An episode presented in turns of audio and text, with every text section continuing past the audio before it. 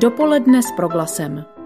Zajímaví hosté, podnětné rozhovory, duchovní útěcha, ale i čas pro oddechnutí a úsměv. Dobré už druhé prázdninové dopoledne s proglasem.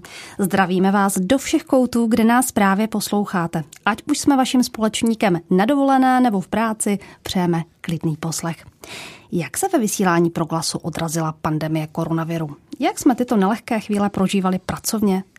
A víte, že se budeme stěhovat? Pokud ne, tak nás poslouchejte, řekneme vše podstatné. Ve studiu Maria jsou u mikrofonu ředitel Martin Holík a šéf-redaktor Pavel Mikšů. Ptát se bude Kateřina Rožová. Dobré ráno. Dobré dopoledne.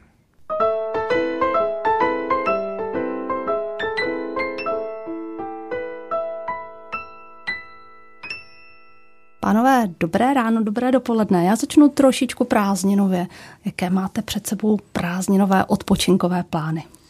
No, já jsem brzo hotov. Já zatím je mám takže tu den, tu dva, ale nic souvislého. Právě pro okolnosti, o kterých asi bude Budeme řeč. Mhm, Pavle? Já mám nějaké dva týdny, vždycky ke konci července, ke konci eh, srpna, pokud se nemýlím, ale podařilo se mi předevčírem vymknout si levý loket, tak teď mám takovou ozdobu v podobě sádrové dlahy a nějaké potom rehabilitace a rozcvičování, takže některé ty prázdninové plány vzali za své, ale protože nám covid zrušil nějaké jako výhled výhledy cest, tak v podstatě o nic nejde a prostě stan buď za mě postaví někdo jiný a, a, a nebo se stavět nebude. Takže, tak. Nerazil se na covid, já tím hned začnu. Eh, vzpomínáte si oba na tu chvíli, kdy přišla informace o tom, že zkrátka a dobře se uzavírají školy a celá zásadně se mění život v České republice. Kde vás tahle situace zastihla? A už tehdy jste si říkali, že to zásadně, řekněme, v dobrém poznamená i proglas? Mě ta situace možná zasáhla o to silněji ve chvíli, kdy eh, to bylo toho 10. 11. března, tak eh, pochopitelně bylo potřeba se nějak postarat o ty naše školou povinné děti ale v tu chvíli já jsem jasně věděl, že řadu věcí bude muset dělat jinak, ale nikdo z nás nevěděl, na jak to bude dlouho. To znamená, jak ta opatření nastavit, jestli je to provizorní na pár týdnů, nebo to bude trvat delší dobu. A také jsme vlastně nedokázali dohlédnout, jaké všechny změny nastanou, protože to bylo postupné, by to šlo rychle ráz na ráz, tak jsme ale nevěděli, čeho všeho se to přesně dotkne. A hlavně my jsme měli ten italský scénář v té době před sebou, že Bergamo, Brescia, tady ta města, která byla velmi těžce zasažena. A v tu chvíli nikdo nedokázal říct, jestli to u nás nebude také tak. A takže jsme šli tak nějak jakoby den za dnem, kdy jsme dělali nejprve úplně nezbytné úpravy, tak abychom mohli vysílat, ale velice brzy během několika málo dnů, třeba dvou, tří, nám začalo docházet, že může dojít na to nejhorší, což by znamenalo, že někdo z našich kolegů bude pozitivní a že potom tu karanténu bude potřeba odžít třeba tady v rádiu nějaký jakoby krizový tým, který by vysílal eh, řekněme po dobu 14 dnů, tak jak se to rýsovalo, že ty karantény tehdy už byly, a museli by to tady zvládnout, což by znamenalo v logistickým zajistit všechno, co potřebují k životu. A na to naštěstí nedošlo, nicméně velmi brzy se ukázalo, že toto sice musíme mít nějak v hlavě, a došli jsme pak k rozdělení na nějaké dva týmy, modří a zelení, tak, aby se tady co nejméně potkávali, což není úplně snadné, protože ten náš provoz je smíšený. Někteří kolegové jsou zároveň redaktoři, moderátoři, někteří mají ještě víc těch nakombinovaných profesí, takže oddělit je úplně od sebe eh, nebylo jednoduché, ale pokusili jsme se o to tak, abychom minimalizovali ty kontakty. Všichni jsme se v té době učili řadu věcí o, o nějaké dezinfekci a o epidemiologických opatřeních, které do té doby byly vyhrazeny odborníkům. Takže si myslím, že jsme v tom jakoby všichni velmi rychle vyrostli a reagovali jsme potom také změnami ve vysílání, ale na to ještě třeba přijde řeč. Na to přichází řeč právě teď. Co vy osobně považujete za ty zásadní změny ve vysílání, které proběhly a jak je teď s odstupem hodnotíte? Já bych ty změny rozdělil možná na dvě oblasti. Ta první je ty faktické, to znamená, něco jsme vysílat přestali, něco jsme vysílat začali. Přidali jsme bohoslužby mše svaté tak, aby byly každý den s myšlenkou na to, že teď se nedostane nikdo z nás do kostela, výjima kněží samotných často. A také jsme třeba zařadili v neděli dvě mše svaté, jednu prostě v 9 a druhou v 19.30, tak aby ti, kteří třeba typicky slouží, zdravotníci, policisté, hasiči a mše svatá příklad 18 by pro ně byla brzy, tak to byla tato jedna reakce konkrétní. Začali jsme vysílat katecheze pro školáky, pro první stupeň i pro ty děti, které se připravují k prvnímu svatému přijímání. Obnovili jsme třeba byli v liturgii, protože jsme si uvědomovali, že teď prostě není ten kontakt s božím slovem prostřednictvím liturgie. Mm, začali jsme se modlit v 8 večer, tu modlitbu za ukončení pandemie a řada dalších změn. To je tedy to, co jsme vysílat začali. A pak tam byla ta změna ne třeba fakticky ve vysílání v časech, ale v náplni nebo ve způsobech. Takhle vzniklo dopoledne s proglasem, jehož jsme právě hosty. A e, najednou jsme nemohli zvát e, živé hosty do našich studií. To prostě nebylo možné. Po nějakou dobu to bylo přímo zakázané a po nějakou dobu potom to bylo ještě, řekněme, nepříliš doporučení hodné. A tak jsme začali pod tím vedením Katko eh, zhánět hosty eh, přes telefon. A udělali jsme z toho schématu pondělí až pátek, kdy vždycky každý den byl zaměřen na něco konkrétního, pondělí na seniory, úterý na maminky na mateřské dovolené, tak jsme z toho udělali takový nejdřív speciál, který se hodně věnoval tomu covidu, nebo situaci kolem toho lidem, kteří pomáhají lidem, kteří jsou v nouzi.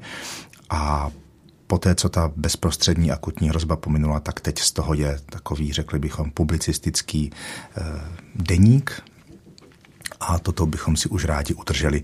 I ta forma je tu živá, tu telefonická, to samo o sobě není překážku a naučili jsme se hodně pracovat s hosty přes telefon, což vždycky je určitá obtíž, když to téma je komplikované, hosta třeba neznáme.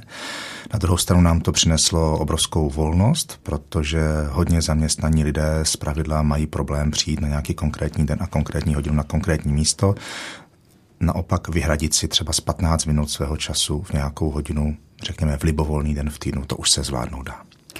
Martine, jak se projevila tahle ta situace na společenství proglasu? Jak zafungovalo? Vnitř jako veliká kázeň a veliká obětavost. Lidi se velmi rychle doučili dělat z domu. Nakoupili jsme technologie, také díky štědrosti dárců a práce se musela víc koordinovat a byla pomalejší právě pro tu domluvu. No a posluchači myslím, že ocenili velmi dobře tu rychlou změnu, uvědomili si tu naši výjimečnost v tom, že je to nepřetržitá služba, kde se to musí, kde se to víc podobá zdravotnictví, výjima teda těch obleků. A ocenili to, čili pro nás to bylo období poměrně obtížné, ale požehnané v tom smyslu, že jsme se velmi rychle naučili něco, co jsme my ve vedení chtěli, abychom uměli, tak se to naraz skokově stalo. Zjistili jsme, že některé věci lze i bez náhrady zrušit a přeskočit. A e, to, co mě osobně nejvíc těší jako ředitele, že mnozí se k některým způsobům práce už nechtějí vrátit, protože tady ten dynamičtější mm, je, je lepší, přináší víc užitku a i víc radosti. Posluchači většinou moc nemají rádi změny. Tak jak reagovali na to, co se tady dělo? Ať už to byla přidaná mše svatá, ať už to bylo to dopoledne, o kterém jsme mluvili.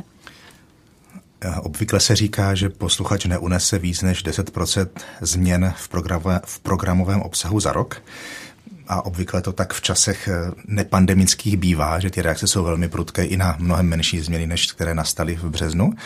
Ale myslím si, že všichni jsme velmi dobře chápali, že ta situace je mimořádná. Nikdo vlastně z nás už nepamatuje španělskou chřipku přes eh, nějakými stolety, která byla spatrně ještě horší.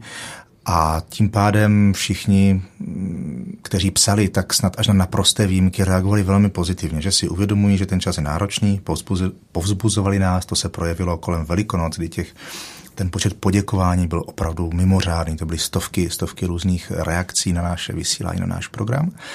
A zhrnul bych to jedním slovem, ta reakce posluchačů byla výborná hodně glosovali ty věci, co se jim líbí, za co jsou třeba vděční, konkrétní hosty, konkrétní témata. Takže ta reakce byla velmi intenzivní. A nám to i otevřelo, řekl bych, eh, oči i ruce k tomu udělat některé změny, které jsme třeba připravované už měli v hlavách, ale ještě jsme nebyli schopni nebo ochotní udělat eh, v tom programu. A jak už říkal Martin, eh, řadu těch věcí, které jsme chtěli a vedly k nějakému větší dynamičnosti, větší, větší bezprostřednosti, tak prostě nastaly spontánně, neboť si to doba vyžadovala. Pojďme před písničkou udělat pomyslnou tečku za obdobím pandemie. Co myslíte, že tahle ta zkušenost přinesla, ať už k nám do proglasu, tak taky obecně do společnosti? Pro mě sahli jsme si na okraj svých sil. Dost se ukázalo, kdo je schopen velkých výkonů a kooperace a kdo naopak třeba je na té sestupné tendenci a třeba si bude hledat i jiné zaměstnání, protože nikde není psáno, že by tu člověk musel pracovat celý život. A také jsme si ověřili sepětí s posluchači, které se upevnilo v mnohých směrech. Tak. Na tomto místě bych také chtěl poděkovat eh, právě za ty výborné reakce, za tu krásnou zpětnou vazbu. Když byla kritika, tak byla opravdu konstruktivní, maily podepsané, všechno to bylo úplně příkladné tady v tomto ohledu.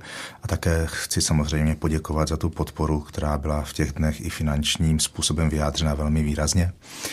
A eh, to, co se změnilo, z mého pohledu hm, jsme si uvědomili nějak tak opravdu do hloubky, že řada věcí, na které jsme byli v tom vysílání zvyklí, takové ty denní rutiny, které máme, abychom mohli fungovat, takže často jsou vázány na nějakou dobu, kdy určité technologie prostě neexistovaly, kdy se to muselo dělat papírově nebo nějakým jakoby velmi standardizovaným způsobem a dlouho dopředu, protože v době, kdy tyhle postupy vznikaly, tak zkrátka nebyl nějaký rozumný způsob, jak si ty změny dát vědět nebo jak reagovat eh, rychle na nějakou věc, což dneska už vůbec neplatí. A my musíme se mentálně odpoutávat od těch minulých schémat, byť jsou pro nás bezpečná, tak abychom posluchačům kteří nás poslouchají, přinášeli vždycky maximum služby, maximum eh, čerstvých informací a nestratili u toho nějakou vlídnost, přívětivost a mm, byli zkrátka pohotovější. Dopoledne s proglasem. A jeho dnešními hosty zůstávají Martin Holík a Pavel Mikšů. Tak já už jsem v úvodu říkala, že Proglas bude měnit svoji adresu. Co se děje? To se týká brněnské základny. Je to tak, že škola, kde jsme 25 let v podnájmu, by v budoucnu ráda postavila sportovní halu. A tím by zanikly nebo se znehodnotily některé naše místnosti v poměrně vysokém množství. Takže ty plány eh, na dostavbu eh, jsou staré už asi 3-3,5 roku. A my jsme vážili to, že ty místnosti, tak jak teď užíváme, jsou jakýsi historický slepenec, asi po deseti letech jsme dostali do podnájmu ještě jednu nízkopodlažní budovu naproti, ale musí se tam jít s kabátem v zimě a s deštníkem a když jsme zvážili všechna pro a proti, eh, tak jsme se rozhodli, že půjdeme do jiného podnájmu a do prostor, které opravdu upravíme, jak se sluší na rádio v 21. století. A ten bezprostřední impuls byl dán tím, že se ukázaly neprůchodné ty změny, to nepřetržité vysílání za provozu. Vlastně tam to ten stavitel ani neřešil, ani neuměl vyřešit a nějaké naše provizorní bydlení v nějakých eh, kontejnerech jednak by bylo drahé, jednak by bylo na zlomku současné plochy a jednak by to trvalo nejméně jednu stavební sezónu a případná stavba eh, haly sportovní další dvě stavební sezóny, takže vlastně tohleto řešení místo do stavby, stěhování je nejrozumnější nejrozumnější, eh, co jsme v té situaci mohli udělat. A ono nás to vede možná i v závislosti na vývoji v době koronavirové k jakému si mentálnímu odpoutání, co se týká vysílání. A to je Pavlova parketa. Když ten koronavirus už přišel, tak pro nás je to zároveň obrovská možnost ověřit si některé naše postupy, některé naše záměry. My do té doby jsme chtěli všechno směřovat k co největšímu kontaktu a najednou jsme museli pracovat v oddělených místnostech, aby moderátorovi nikdo nechodil na jeho pracoviště a kolegové, kteří vstupují do vysílání, mu nekontaminovali místnost. A tak jsme najednou museli všechno promýšlet tak, abychom si tu bezprostřednost zachovali a zároveň, aby byla možnost toho oddělení, což jsou požadavky, které jdou na první poslech zcela jasně proti sobě. A tak i když jsme přemýšleli o té přestavbě, nějak to bylo vymýšlené, tak teď jsme zase museli přemýšlet o tom z trochu jiného úhlu. Nicméně, rádi bychom, a tak se nám to snad i stavebně podařilo, dostali to, co je živé, to znamená živé vysílání do centra dění. Nejenom mentálně, ale i fyzicky. To znamená v tom novém a jste opravdu srdečně zváni se za námi přijet podívat, jakmile to bude hotové, někdy ke konci roku nebo začátkem roku příštího určitě eh, vás budeme zvát. Podívat se do toho nového, tak opravdu moderátoři a všichni, kteří mluví naživo z Brna, budou uprostřed toho dění, budou uprostřed těch společných prostor, tak, aby eh, vnímali, že na nich záleží, že oni jsou smyslem toho všeho, eh, co se děje. A taky ta změna prostoru, římané říkali, my stavíme, nebo my budujeme města, oni potom budují nás. Na tom prostoru zkrátka záleží. Není úplně jedno, v čem člověk pracuje a jak je to uspořádané. Takže jakási otevřenost, tam bude spousta světla z vrchu. Je to bývalá eh, budova eh, první brněnské strojírny, takže takové, takové ta, taková ta pilovitá stavba, klasická průmyslová hala. Eh, je to zkrátka úplně jiný prostor, úplně jiné prostředí, než ve kterém jsme byli zvyklí a i záměrem těch majitelů celého toho areálu je ten prostor s čím dál více, řekli bychom, políšťovat a tak ho, tak ho dělat nějakým příjemnějším a my k tomu chceme také přispět.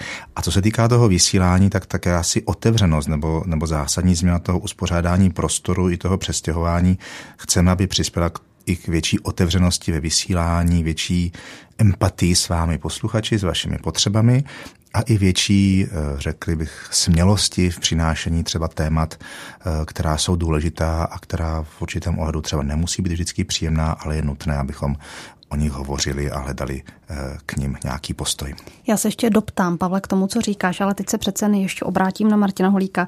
Málo na plat pro Glastu strávil více než 20 let, tak jak těžké bylo se rozhodnout, že se zkrátka zbalíme a někam přejdeme a začneme do značné míry znovu, nebo něco prostě bude jinak? My jsme se s tím trápili dlouho, protože to byly tisíce člověko hodin těch návrhů a přemýšlení a skutečně plod doby koronavirové byl v tom, že můžeme může se můžeme změnit a máme změnit. My jsme přišli na to, že jsme tady opravdu v jakési bavlnce, biskupské gymnázium, mateřská školka, zeleň, konec cest, Eh, jo, od smyčky trolejbusu 300 metrů a teď půjdeme s nadsázkou konečně mezi lidi, kde je dopravní ruch, eh, pořád tam něco jezdí, jsou to tři zastávky od hlavního nádraží, eh, je to to industriální prostředí, jak říkal Pavel, které lze kultivovat, ale budeme v obrovském budově, kde budeme mít jednu desetinu plochy a přesto té plochy je dvojnásobek, než je dnes.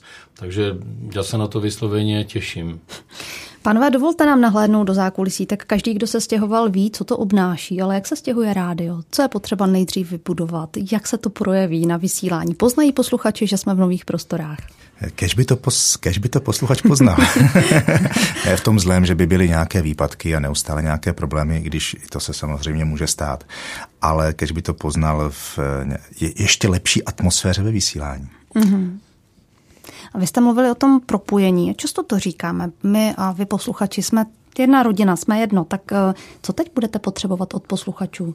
O co stojíte, aby nás podpořili během stěhování? Modlitbami, finančně? No já když procházím texty, tak škrtám právě to my a vy mm-hmm. a říkám my, my společně. Takže teďka je to skutečně, že se obracíme na své spolupracovníky, jimiž jsou posluchači přispívající, posluchači modlící se, posluchači přemýšlející o tom, jestli takové zařízení chtějí, až budou mít ve stáří čas na poslech pro glasu nebo jejich vnoučata.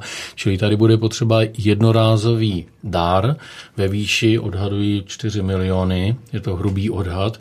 Eh, to znamená, že vybudujeme v domě dům, pod těmi vysokými stropy. Postavíme sádrokartonové příčky na studia, režie, upravíme pěkný vstup, eh, zařídíme nějaké spací pokojíky, je to vlastně téměř všechno jeden velký open space, má to 1260 metrů čtverečních, tak to jsou vlastně ty práce eh, budovací a stěhovací a to bude hotovo. A potom budeme platit věč, vyšší nájem, protože bude větší plocha, je to proporčně, ale teď jsme tady jako sardinky a věříme, že v tom našem vysílání to bude tak znát, že lidé řeknou, hele, teď už je to konečně vysílání k světu, teď už to budou nejenom poslouchat, ale i tomu přispějí. Ale těch pramínků na, to, na ty peníze určitě je a bude více. Umožní nový prostor i vysílat něco, co jsme dosud nedělali? Určitě. Těch změn prostorových zásadních je hned několik. Máme poprvé za 25 let kapli, která bude opravdu jenom, kap, jenom kaplí. To znamená, nebudeme se modlit tu v malé kapličce, tu sice máme, ale tam se nás vejde devět a ostatní musí být na chodbě. Nebudeme mít mše svaté improvizované ze studia, což sice v těch prvních letech bylo fajn, že to dávalo jakýsi náboj, ale přece jenom ta liturgie si zaslouží důstojný, stabilní prostor, stálý tomu vyhrazený bude to výrazně příjemnější prostředí pro všechny, kteří budou k nám přicházet se modlit. Tak to je první věc. Pak bude mít opravdu velké důstojné studio eh, pro koncerty, pro živá vysílání velkých těles nebo nějakých velkých debat, kam se třeba pohodlně vejdou desítky lidí a i ty hosté tam nebudou na mačkání. A potom velký společný prostor k setkávání, jak mezi sebou, tak třeba právě s posluchači. Takže to jsou, jak bych řekl, tři výrazné změny, které v tom stávajícím půdorysu zkrátka nebyly možné. A chceme, i když je to areál, který do značné míry průmyslový, musí se tam přes vrátnici, tak chceme, a i to vedení té společnosti je tomu nakloněno, zase jiným způsobem se nějakým se propsat do veřejného dění v městě Brně, abychom byli součástí no, kulturního eh, prostředí, které tady ve městě je. Kdy poprvé by mohli posluchači slyšet, poslouchat proglas ovšem už z nových míst? To víme přesně. V 12.00 8. prosince 2020, kdy v 11.59 59 zakončíme 25 a vteřinu popolední začneme 26. rok, druhé čtvrtstoletí vysílání pro glasu. Tak já ještě navážu na to, Pavla, co jsi říkal před malou chvílí, a to je ta obsahová stránka. Pravdou je, že proglas eh, nejen v posledních letech, ale zejména vstupuje i do témat, která ne všichni musí chápat. Zkrátka, proč mluvíme o věcech, jako je sexuální zneužívání, život osob stejného pohlaví v církvích a tak dále a tak dále. Ty jako šéf-redaktor, proč to tak je? V zásadě vždycky je řada možností, celá paleta možností. Na jedné straně těch možností je eh, věcí, které jsou bolavé nebo těžké si nevšímat a tvářit se, že neexistují. To je jedna z možností, mlčet. Druhá úplně extrémní je vyhledávat jenom ty těžké věci a být v vozovkách nějak populární, pořád zbuzovat emoce a nějak z každého titulku, aby tekla krev nebo ještě něco jiného tak to je druhá možnost. A my bych řekl, chceme jít cestou, kdy témata, která vnímáme jako důležitá, nehledě na to, jestli jsou příjemná nebo nepříjemná, ale jsou pro to společenství, ke kterému vysíláme zásadní, tak je zkrátka přinášet a nabídnout na ně pohled, nabídnout možnost zaujmout k ním postoj. A e, jeden z dokumentů druhého vatikánského koncilu Gaudium et Spes říká, že nic z toho, co je lidské, když to zjednoduším, nemůže být církvi cizí. Jo, nic z toho, co je lidské. A zkrátka ty bolesti, trápení nebo nějaké i věci, které jsou nesnadné, které třeba zléčit, uzdravovat, tak prostě k životu patří. Nežijeme v ideálním světě, nežijeme ještě v království nebeském naplněném, takže to, co nás trápí, prostě musí být součástí vysílání, abychom se s tím mohli vypořádat. Děkuju a mám pro vás oba poslední otázku. Kde vidíte proglas za 10, možná 25 let? Jednak vidím v dokonalém pokrytí naší země, které bohužel dodnes je jenom ze satelitu nebo z DVB-T2 televizního, ale bude to v tom moderním DAB+. A potom eh, přebytek naší energie a tvorby eh, by si zasloužilo vysílání, eh, paralelní vysílání ze záznamu zpětně dopředu nejrůznějšími způsoby, velký rozvoj podcastu, jestli se ještě za to slovo bude znát za tu dobu a určitě by si i naše země utáhla a uživila eh, kanál samostatný vysílací, který by byl víc pastorační modlitební a potom kanál, který by byl eh, třeba sestaven z výběru dobré kvalitní hudby. Takže vlastně možná až jako tři ty možnosti, protože ty kanály už jsou potom o řád levnější, když ten jeden hlavní pracuje. Uh-huh. Tak to bych si představoval. Děkuju. Pavla? Martin už to do značné míry řekl. Eh, proglas není rozhlasová stanice. Proglas je myšlenka šířit eh, dobrá poselství, kvalitní obsahy, kvalitní hudbu, eh, kvalitní vysílání mezi lidi dobré vůle, tak, aby si řekli na těch křesťanech něco je. Tak není jak lépe zakončit. Martin Holík, Pavel Mikšů byli hosty dopoledne s proglasem. Od mikrofonu vám všem přejeme krásný den a loučí se s vámi i Kateřina Rožová. Dopoledne s proglasem. Každý všední den mezi devátou a desátou jsme v tom s vámi už 25 let.